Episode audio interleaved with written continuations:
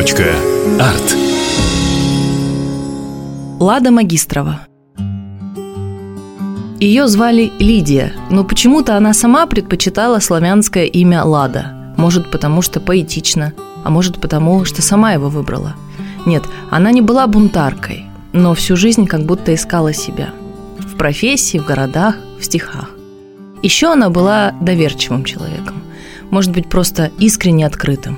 Умела ждать, ждать лучшего и надеяться. Она писала «Душа моя полна доверия к читающему эти страницы. Примите с доверием вестников моих». Речь, конечно, о стихах.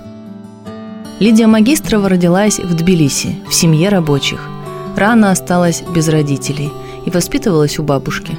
После окончания средней школы решила поступить на историко-филологический факультет Тбилисского университета имени Александра Сергеевича Пушкина.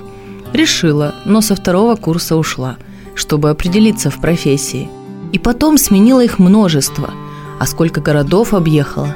Для начала она окончила курсы геофизиков и сезон проработала в геологической экспедиции на Памире, довольно далеко от филологического факультета. Потом была рабочей на комвально-суконном комбинате, потом штамповщицей на заводе, переводчицей грузинской поэзии в издательстве, потом корреспондентом Тбилисского радиокомитета – и литературным сотрудником в газете, а также работала на строительстве Ингури ГЭС в Абхазии. В общем, биография интересная. А в 1967 году она приехала на Дальний Восток. Что странно, многие уверены, что она фактически всю жизнь прожила тут. Так вписалась сразу. Первое время жила в Приморье, работала в редакции газеты, методистом, а в 71-м оказалась в Амурске – воспитатель молодежного общежития и литературный сотрудник районной газеты. А с 75-го окончательно осела в Хабаровске. Такое ее и запомнили – хабаровчанкой. Она работала корреспондентом Хабаровского телерадиокомитета, редактором художественной литературы Хабаровского книжного издательства. И всегда писала стихи. Вообще-то писала с юношеских лет, через них рассказывая об одиночестве, о любви к природе, о близких людях, которых уже нет. Но серьезная поэзия – это уже дальневосточная пора. Первые публикации появились еще в тех газетах «Литературная Грузия», сборник «Молодые голоса», «Содружество». Но первый авторский сборник вышел, когда она уже уезжала из Тбилиси. Фактически начало ее путешествия совпало с таким творческим стартом. Именно в Хабаровске вышли все ее последующие сборники стихов – она писала «Я заблуждалась в жизни, как блуждаю сейчас в своих черновиках.